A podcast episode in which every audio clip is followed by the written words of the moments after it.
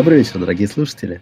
А, мы подкаст First, меня зовут Майк. Сегодня у нас особый состав. Сегодня с нами наш специальный корреспондент Артем в качестве основного ведущего. Мы прислушивались к вашим комментариям, в которых вы просили больше Артема, и он снова с нами, он снова расскажет нам кучу замечательных фактов о формуле, которых вы не узнали бы нигде, если бы не открыли Википедию, не прочитали бы на специальных сайтах и не читаете другую литературу. Так что практически нигде бы вы этого не узнали. Пола камрадес. В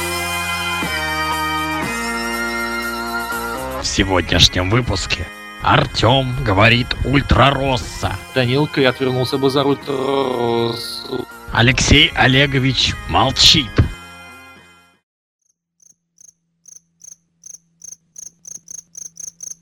А я хвалю шапочку Лауды. Кипельно-белой нежного цвета шапочки из флиса или вроде того, просто совершенно милашный.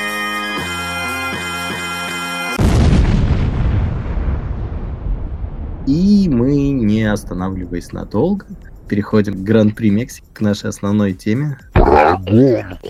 Мы поздравляем нашего чемпиона Хэмилтона с тем, что он в этот раз наконец оформил себе титул. У него не удалось этого сделать в предыдущий Гран-при, потому что у него не хватило разницы между ним и Феттелем, чтобы стопроцентно получить победу. Но при этом у него хватило баллов здесь, чтобы ее получить мы его поздравляем. Он приехал в этот раз не очень удачно. Если не путаю, он приехал четвертым. Но ушлые мексиканцы соорудили для него отдельную строчку, поэтому в то время, когда все приезжали к табличкам 1, 2, 3, Хэм приехал к табличечке World Champion, которая стояла отдельно, но тоже рядышком. И в итоге они совершенно замечательно запороли все награждение, ну, на мой взгляд, потому что вместо того, чтобы показывать, как обычно показывают чемпионов, когда они выигрывают там первое, второе, третье место, они на протяжении 15 минут показывали Хэма. Но представь, каково им было в прошлом году, когда он, завоевывая титул, финишировал вообще девятым. Ну, я думаю, они поэтому, видимо, и подготовились так хорошо. При этом Хэм повел себя, на мой взгляд, очень профессионально. Он вместо того, чтобы пойти отмечать, он побежал поздравлять всю свою команду. Мы смогли посмотреть, как он переобнимал практически весь состав Мерседеса по ходу, поскольку он побежал в падок. Особенно свою физиотерапевтку. Да, физиотерапевта он обнимал не один и не два раза, но на самом деле довольно мило и прикольно, и да, круто. это такой heartwarming moment, как говорят англичане. Мы его поздравляем, мы поздравляем его физиотерапевта, мы поздравляем Мерседес. К другим новостям. Эту гонку наш любимый гонщик Алонсо в очередной раз отличился. Но об этом нам расскажет Артем. Артем, что же произошло с Алонсо на гонке? Ой, с Алонсо, как обычно, произошло э, вообще все то, что он очень любил называть кармой. А конкретно? В этот раз он э, на старте своим антикрылом фактически как пылесос подхватил обломки болида Акона. И на этот раз через несколько поворотов он просто припарковал машину и больше никуда не поехал. Просто ходил по паддоку, давал там интервью местным журналистам на родном испанском. И вообще видно было, что ему очень весело. Ну, с другой стороны, Алонсо есть чему поучиться у русских гонщиков, потому что пару гонок назад в Сингапуре Сережа подхватил обломок с болида, если не путаю, Форс Индии, раз накатал его несколько кругов и при этом не сошел. Но ты не путай Сингапур и Мексику. В Мексике, в отличие от Сингапура, есть где обгонять. Конечно, в Мексике аж целых полтора места для обгона, но зато они стопроцентные, можно сказать, если грамотными пользоваться. А вот в Сингапуре атаковать намного сложнее, потому что там э, очень-очень пыльная трасса, даже пыльнее, чем в Мексике. Она в Мексике она тоже пыльная, но в Сингапуре гораздо больше, потому что это городская трасса, а Мексика это все-таки стационарный автодром. Сингапур, пожалуй, все же моя вторая любимая трасса, на самом деле, в этом сезоне. После да. Баку. Ну, я, я, в принципе, питаю любовь к узеньким городским трассам, где болидам особо негде развернуться. Сингапур, конечно, меньше в этом смысле. Он пошире, чем Баку, но зато Баку мне напоминает, как я с утра захожу в автобус или в метро, потому что два болида на улицах Баку разворачиваются в некоторых местах крайне с трудом. Знаешь, я бы на том месте не сказал, что Баку такая уж очень узкая трасса. Там, конечно, есть самое узкое место во всем календаре, которая даже уже, чем вся Монако. Но проспект нефтяников, вот эта вот э, часть, где стартовая решетка, там можно посадить просто лайнер. Это прямое напоминание о том, что все-таки это трасса проектированная по чертежам Германа Тильки. И кроме того, Баку это такой гибрид того же самого Монако и Монцы. Ну, можно сказать, что это Мексика на стероидах.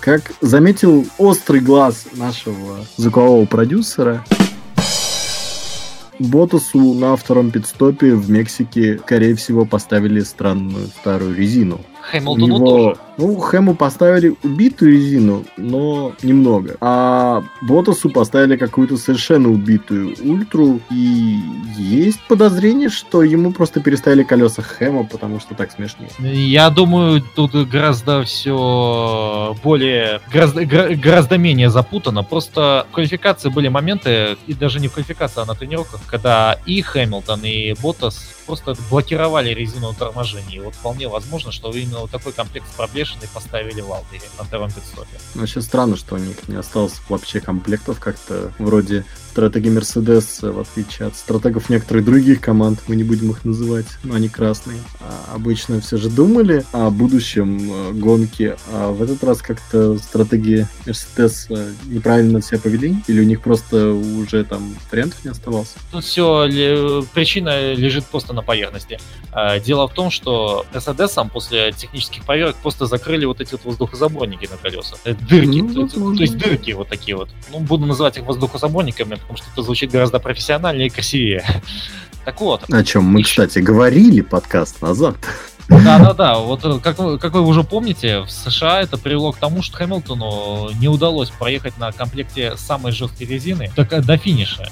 И он начал терять скорость, ему пришлось ехать на второй пидстоп. Но, правда, тогда это еще было объяснимо тем, что он просто поехал на пидстоп очень рано, на 11 круге под э, виртуальным пискаром. То время как все соперники сделали это примерно на середине дистанции после 20 круга. Но здесь же, в Мексике, оба Мерседеса сделали пидстоп примерно в то же самое время, что и все остальные, ближе к 30 кругу. А вот просто дело вот в чем. Вот отсутствие вот этих самых дырок э, приводит к тому, что на Мерседесе сильнее нагреваются тормоза, а тепло от тормозов как и колесных дисков, как известно, уходит в резину. Резина перегревается и сильнее изнашивается. Вот именно поэтому вышла, выходит такая ситуация, что к старту гонки после квалификации и у, у Хэмилтона, и у Валтера Боттаса оставалось только по одному комплекту свежей резины, самой жесткой из доступных, Supersoft. И он до финиша не выдержал. И дальше уже приходилось э, просто ставить то, что меньше всего кругов проехало. Мне все-таки очень нравится, что у нас самая жесткая резина это Supersoft, супер мягкая. Да-да-да. Вот, это, вот это нынешнее как... наименование резины, они просто совершенно как, безумные. Как, как, как, мы знаем, э, в качестве Option Tire здесь использовался состав Ultrasoft, в качестве Prime Tire использовался состав Supersoft, и в качестве третьего состава, который мы назовем Qualifying Tire, был Hypersoft, который мы уже успели очень полюбить за этот год, за его цвет жвачки bubble gum. Так вот, продолжая тему покрышек Мерседеса, стоит заметить, что Боттасу это очень сильно не помогло, поскольку у него был вообще очень убитый комплект. Да, он проехал мало кругов, но там была проплешина. И в итоге, примерно где-то за 9 кругов до финиша, ему пришлось ехать на третий пидстоп, где ему поставили прикатанный гиперсофт. Но этот э, комплект уже был более-менее пригоден к жизни, поскольку он смог проехать два подряд очень быстро круга, и в итоге таки осталось лучшее время гонки за Валтере, с чем его, конечно, можно поздравить это такой утешительный приз, но тем не менее, он стал единственным, кто отстал от Ферстаппина на один круг, в то время как все остальные позади него отстали от, от него самого еще на один круг, а от победителя гонки уже на два, на три и так далее. Вот, вот этим запомнится Гран-при Мексики, вот таким вот интересным, в кавычках, финишным протоколом.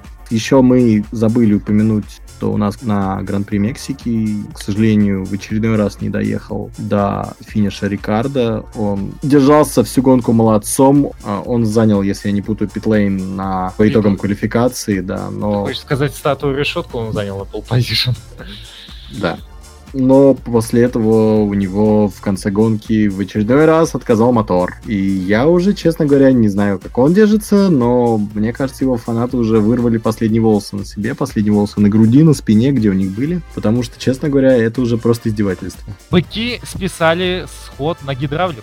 Точнее, не быки, а Рено сами списали э, на гидравлику. Тем более, что никаких внешних признаков отказа мотора, а, а нет, в том-то и дело, что были. Там было видно, как дымящее масло вытекало. Мне, мне кажется, Кстати. честно говоря, мне кажется, это дымилось седалище нашего любимого гонщика на самом деле, а не машина. Вообще, на самом что, деле... Я, порой... не знаю, я не знаю, как он едет. Мне кажется, у него просто уже сиденье воспламеняется каждый раз, когда происходит.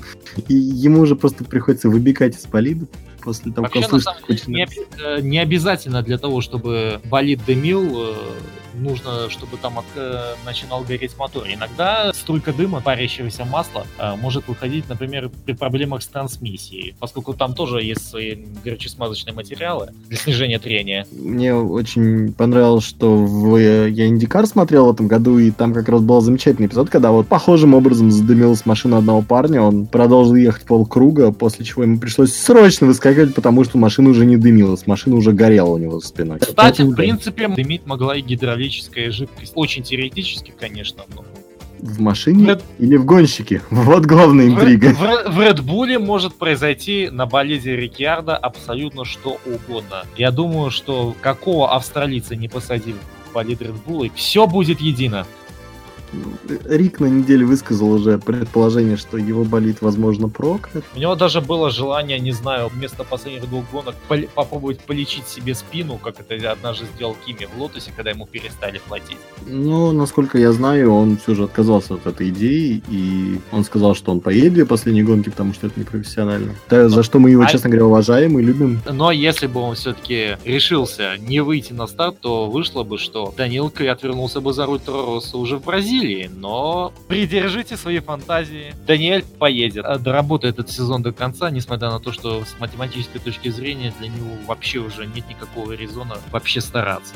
Если, конечно, его машина вообще запустится на следующей гонке, в чем мы уже не можем быть уверены. Возможно, он просто, как это в этом году стало доброй традицией для Формулы 2, когда после старта гонки несколько машин просто остаются стоять на месте да, это были, и их радостно такие, закатывают.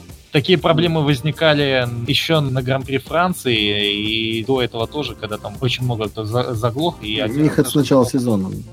Один раз даже от этого пострадал Артем Маркелов. Кстати, кстати, действительно, до этого обидного схода уикенд Даниэля Рикьярда ушел просто прекрасно. Да, он тренировки провел и первые две части квалификации в тени Ферстаппина, но потом случилось то, что всегда происходило. Всякий раз, когда машина Red Bull претендует на пол позишн, прям железно. Даже если Ферстаппин не успевает перед этим разбить свою машину, поскольку это все-таки было не Монако, все равно пол позишн достался не голландскому гонщику. Его буквально в последний момент выкрал австралиец на 26 тысяч. Это на, на самом деле настоящий грабеж. И надо было просто видеть лицо Макса Ферстаппина. В конце концов, у него остались только две гонки для того, чтобы стать самым молодым полситером, перебив рекорд Себастьяна Феттеля, установленный еще тогда, 10 лет назад в Монце. Напомню, никому, конечно, не интересны такие статистические выкладки, но тогда э, Себастьяну Феттелю, когда он завоевался первый по позишн, был 21 год и 72 дня. А в день гонки Гран-при Абу-Даби Ферстаппину будет 21 год и 54 4 дня. И, и в общем, если в ноябре Макс Верстаппин не завоюет пол позишн, то рекордсменом в этом плане он уже никогда не станет.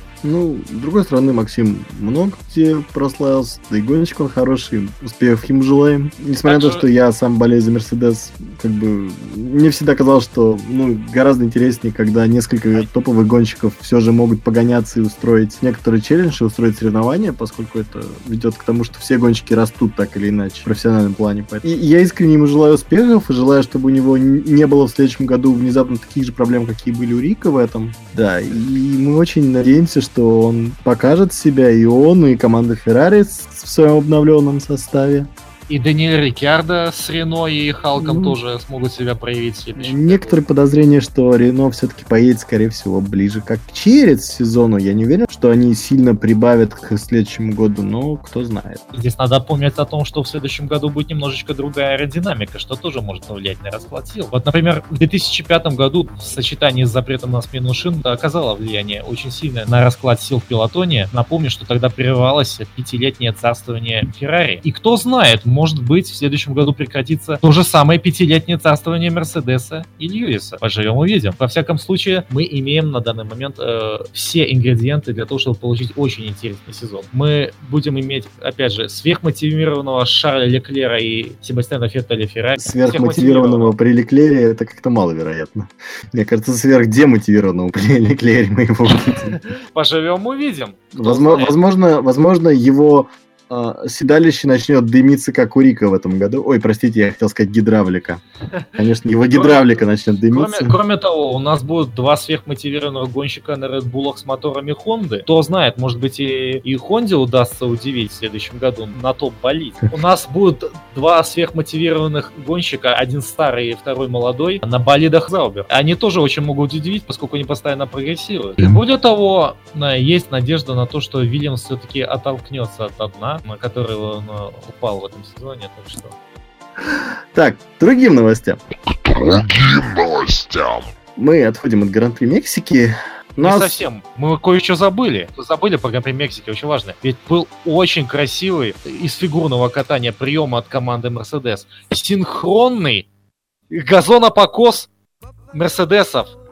Сначала Хэмилтон, когда его атаковал Себастьян Феттель, прокосил травку в первой шикане, и сразу же на этом же круге, спустя мгновение, Валтери Ботас, когда его обгонял его соотечественник Кими, совершил тот же самый прием. Такое ощущение, что у Мерседеса еще через э, годы Макларена остались связи с Хуаном Павлом Монтои. И почему я говорю про эти связи? Видимо, Мерседесы являются партнерами Хуана Павла Монтои по бизнесу, и они скосили травку, потому что в Колумбии очень развита э, индустрия торговли вот этой вот самой травкой. Buffalo Soldier! Я думаю, вы все поняли прекрасно, о чем идет речь. Хорошая новость. У нас Дед возвращается на базу, Алды снова здесь, с нами Лауда. Лауда вышел Хвала с больницы Господу. и теперь э, ворчит на людей из своего дома. По словам Вольфа, он скоро вернется в падок и будет опять макать Мерседес во всякое. И не только Мерседес, скорее всего. Поэтому Алды снова с нами. Мы очень рады. Мы желаем ему, здоровья, да. желаем ему здоровья. Он, когда вышел с больницы, носил совершенно замечательную шапочку вместо своей классической бейсболки, которую он обычно носит, ну, носит после известного случая, он был в кипельно-белой нежного цвета шапочки из флиса или вроде того, просто совершенно милашный. На него смотришь, и вот он прям такой а, ваш старый любимый дедушка Лауда, который придет и испортит вам Рождество. По крайней мере, мы на это надеемся. Гринч, похититель Рождества просто. Да. Не уходя далеко от темы Мерседеса, Тотто Вольф заявил журналистам, что Акону лучше будет вне гонок, чем Вильямс. Он, не помню, кому давая интервью, сказал, что, дескать, мы лучше возьмем его резервным гонщиком, мы лучше, ну, посадим его в симулятор, чем посадим его в Вильямс, что, честно говоря, говорит не в лучшую сторону относительно Вильямс, потому что, я думаю, в целом Мерседес мог оплатить, конечно, ему место в нем. Но, с другой стороны, это хорошая новость, потому что если за Сергея Сироткина сейчас захотят платить, то больше шансов, что он сядет в болит. Да, есть такой момент, что считается, что Акону лучше быть пилотом по развитию в Мерседесе, чтобы в любой момент, когда, например, или Ботасу надоест в вторикеть, или Хэмилтону захочется спортивную карьеру на музыкальную, да, он может исполнить стил Дре на пианино, так вот, Акон, зная болит, являясь пилотом по развитию, может в любой момент сесть в него и... Не уехать в закат. Да-да-да. Мерседес в Формулу Е. Ну да, с одной стороны это так, но с другой стороны, э, гоночная практика тоже очень важна, и поэтому, наверное, в сезон Вильямсе был бы ему очень на пользу. Ну, Тут вопрос в том, что, насколько я помню, фразу гонщиков о том, что чем быстрее, тем сложнее, возможно, год Вильямс, наоборот, принесет ему тот опыт, который ему не очень нужен, опыт медленных гонок, и он привыкнет к совершенно другой машине, не подходящей к нынешнему Мерседесу. И пересесть, наверное, из Вильямса в Мерседес, это все-таки нетривиальная задача будет даже после финала. Ну, кто знает, вполне возможно, что в следующем году Вильямс будет не так и плохо в плане машины. Ну, мы верим и надеемся, хотя честно, пока не очень понимаю. Учитывая, учитывая тесты, учитывая, как они на тестах залили всю машину краской, чтобы понять, какая конкретно часть аэродинамики не работает. И учитывая, что Но- обычно красят какую-то одну деталь, а они просто покрасили весь болид целиком, видимо, не едет он целиком. Другим новостям. Другим новостям, хорошим. У нас появляется новый гран-при в чемпионате. Это гран-при Вьетнама, как бы это странно не звучало, как бы вам не казалось это странным, в 2020 году в столице Вьетнама, Ханое, пройдет этап Формулы-1.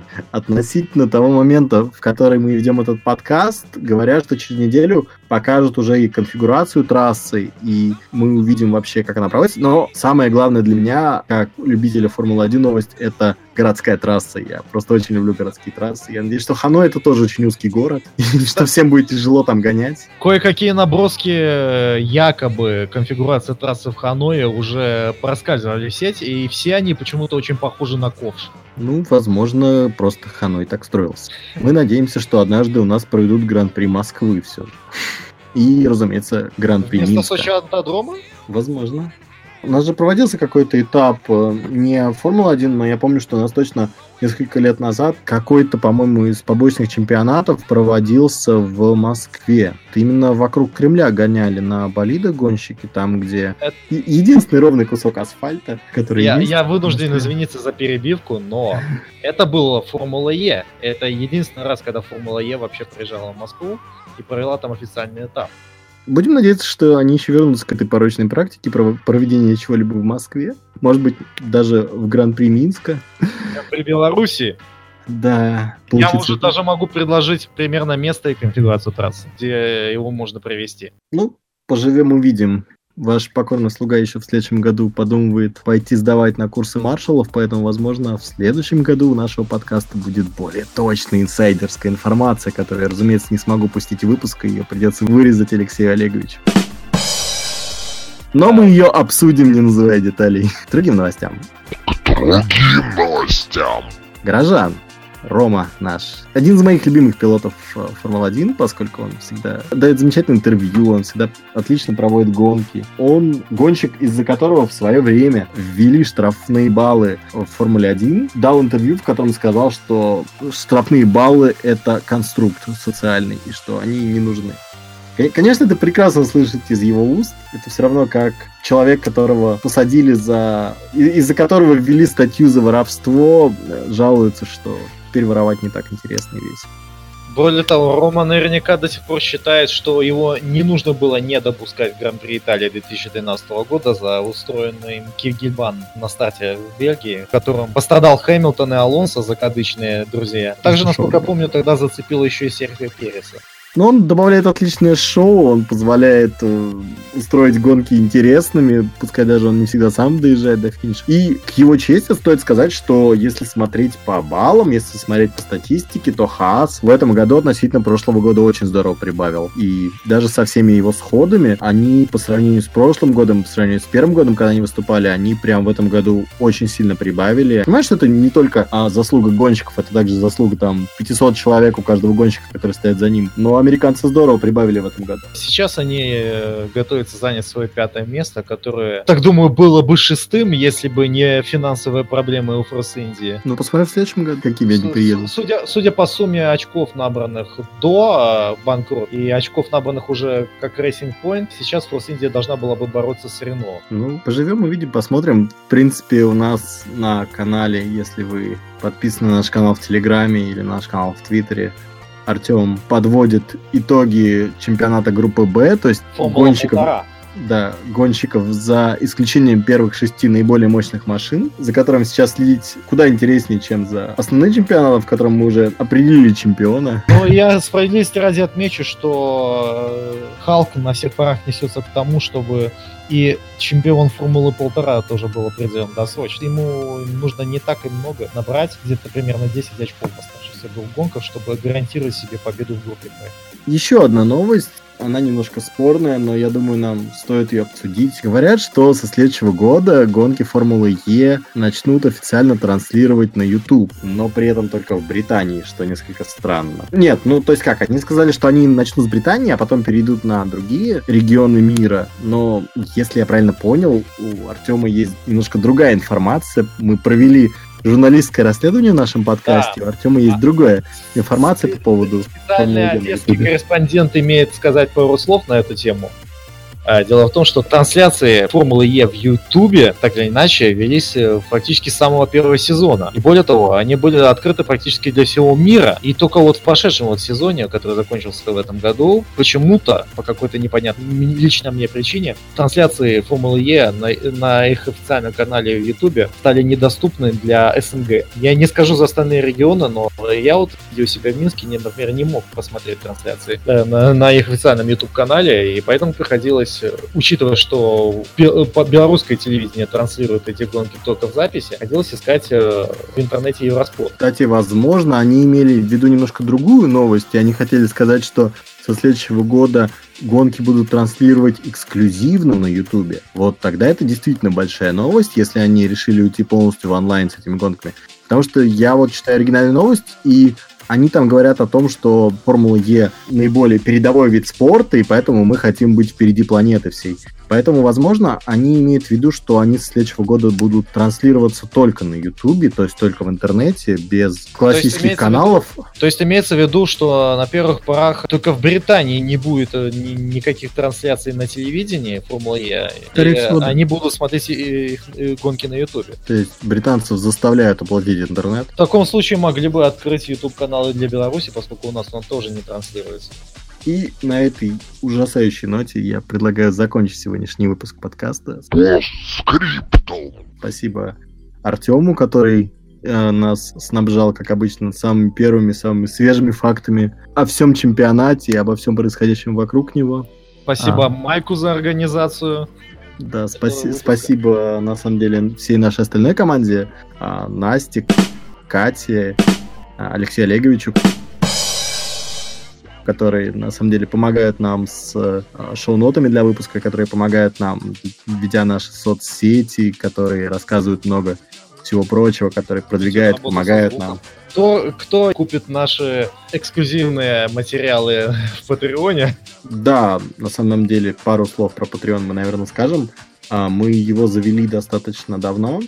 Мы его, правда, пока стесняемся где-то особо показывать, но в шоу-нотах есть на него ссылочка. Нам надо оплачивать хостинг. Мы, конечно, пытаемся справляться своими руками, но если вы занесете какую-то копеечку, это будет достаточно приятно и полезно. А мы взамен предоставим вам совершенно потрясающие куски шоу, которые не вошли в основной подкаст. Да, все, что осталось за кадром, все, что осталось в обсуждениях, оно также эксклюзивные обложки к выпускам, все прочее, что также мы нигде больше не выкладываем в прямом виде. Все это будет на нашем Патреоне. Так что, если вам интересно, залетайте.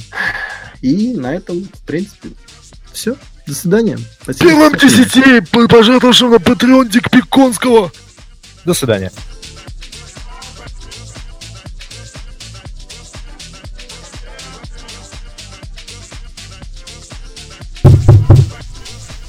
Катя, Катя, смотри, они запись забыли выключить. Вот это да, вот это да. Ну ладно, раз уж они забыли запись выключить, а мы тут оказались каким-то магическим образом, поэтому пока мальчики обсуждают машинки, мы обсуждаем то, что нам подходит больше, поэтому мы обсуждаем всякие красивости.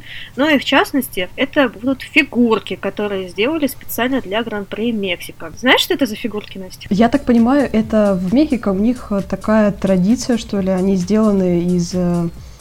э, Как то Похоже, что они сделаны из действительно что-то похожего на папье-маше и палок. Но тут, мне кажется, главное не состав, а главное то, как эти замечательные фигурки выглядят. Потому что, например, прямо сейчас я смотрю на фигурку Карлса Сайнса, и у меня есть некоторые вопросы, на которые у меня нету ответов. В частности, почему эта фигурка, которая похожа на мой ночной кошмар, якобы сделана из смеси пингвина и суриката. Но я все-таки предпочитаю держаться того, мне- того мнения, что создатели очень-очень хорошо повеселились перед тем, как придумать их.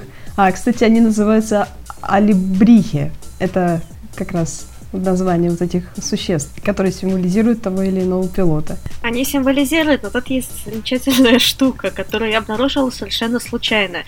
Видимо, мексиканцы не очень любят или могут в английский язык, но это дало свои плоды в итоге. Потому что у Ника Хюлькенберга есть символизм, относящийся к неизменности, ну, tradition. А почему-то на английский язык они перевели это совершенно странным словом. Они перевели это как измена. И я уже который раз смотрю на это, я не очень понимаю, как это вышло. Видимо, они пользовались Google Translate. Так или иначе, это смешно и грустно, потому что Ника Хилькенберг почему-то то неизменный, то наоборот. Мне кажется, они просто обратились к нашим китайским товарищам, которые создали AliExpress, и им получилось то, что получилось. Особенно мышь или, не знаю, что это, рыба, еж, кролик или, ну, в общем, бедного Шарля помотала. Да, бедного Шарля, конечно, помотала, но выглядит это все симпатично. Самая красивая, на мой взгляд, фигурка все-таки у Себастьяна Феттеля, у которого... э, Самая мощная, я бы сказала. Да, и она самая такая выразительная, действительно, это лев, э, тигр и какая-то неведомая хрень. Вот. Вот. Мне очень, на самом деле, понравилось, как изобразили нашего дорогого Сережу Сирот. Одна из самых красивых фигурок, она наряду с фигуркой Себастьяна Феттеля, это белая лошадь, собака и лев. Единственное, у меня возникает вопрос, у какого из этих трех животных есть крылья и рога? Ну, это отпустим. А у Лэнса Строула если присмотреться, можно вообще заметить отчаянное выражение на морде лица с практическим переводом, что я тут делаю. В принципе, эта фраза описывает весь его сезон Формулы 1.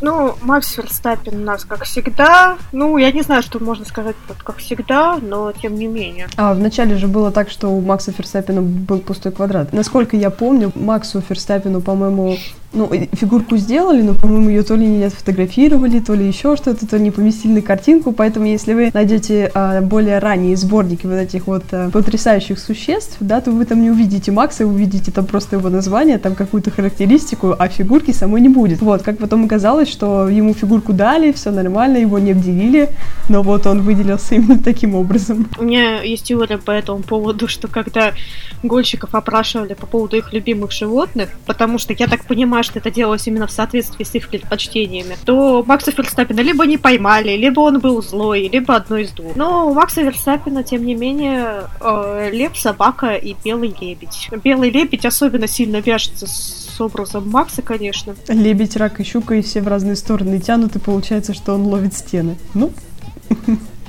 А мы все еще не ненавидим гонщиков. нет, мы их обожаем. Да. Самая на самом деле упоротая версия этой фигурки, по-моему, все-таки у Кими. Потому что цвета этой фигурки, они способны выжигать глаза на расстоянии 5 метров. Все настолько ос- ослепительно красное, рыжее и почему-то лазурное, что я даже не знаю, что и сказать по этому поводу. Я могу сказать, что Кими Райконен это смесь летучей белки, собаки и лося. Детям самое оно. Поставит папа, папаня, и дети такие, о, потрясающе. А кто это, папа? Это олень, и это я. Мне кажется, если Кими спросят, кто это, Кими скажет, это фигурка.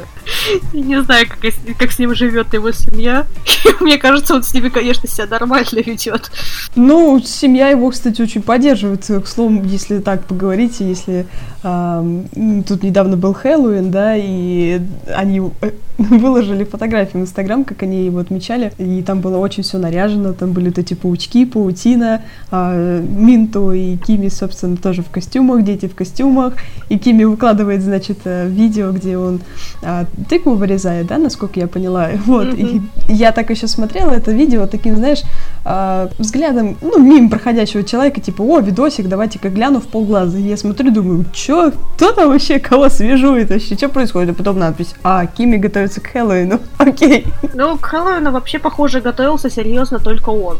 Уж не знаю, как так получилось, но Вальтер Ботас, например, Хэллоуин встретил где-то в горах. Да, Хэмилтон почему-то оделся под какого-то, возможно, персонажа из криминального чтива. Не совсем понятна идея его костюма, особенно не, не особо понятны эти штаны в облипку и афро на голове. Дженсен Баттон, например, вообще заморачиваться с костюмом не стал и оделся пилотом авиации, а его девушка то ли стюардессой, то ли тоже летчицей. А Ника Росберг вообще заморачиваться не стал, то есть он вспомнил, что там где-то Хэллоуин, и просто выкинул в Инстаграм в истории фотку, на которую наложил фильтр с клоуном. Получилось очень страшно, да.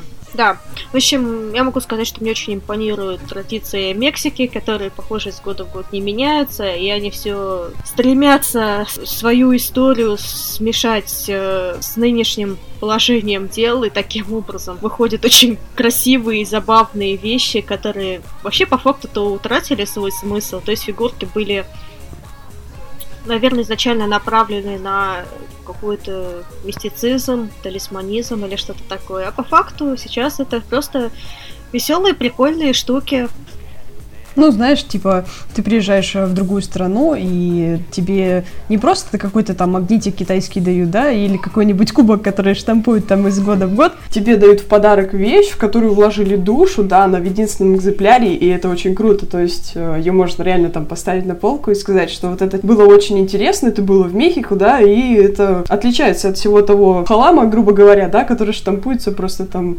каждый день, каждый час, да, и оно практически идентично. А это очень так забавно и классно. Ну, типа как э, handmade такой. Ну, то есть они молодцы, конечно, что с этим заморочились. Это очень здорово. Еще придумали какие-то там названия. Ну.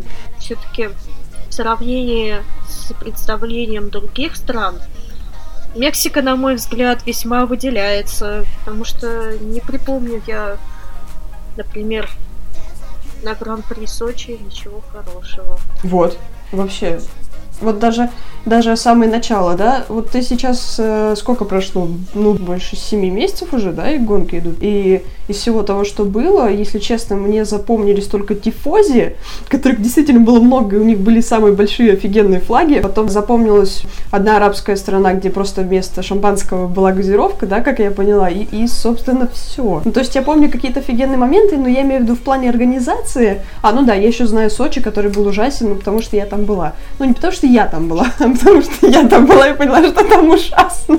Откровение от Анастасии. Да. Ну, на этом, наверное, мы заканчиваем нашу рубрику. Да уж. Разговоры о прекрасном. Подожди, подожди, кажется, Лёшка идет. Побежали отсюда. Давай, давай, валим, валим. Валим, все. Какие дела? Пам-пам. Пу, шу. Пам.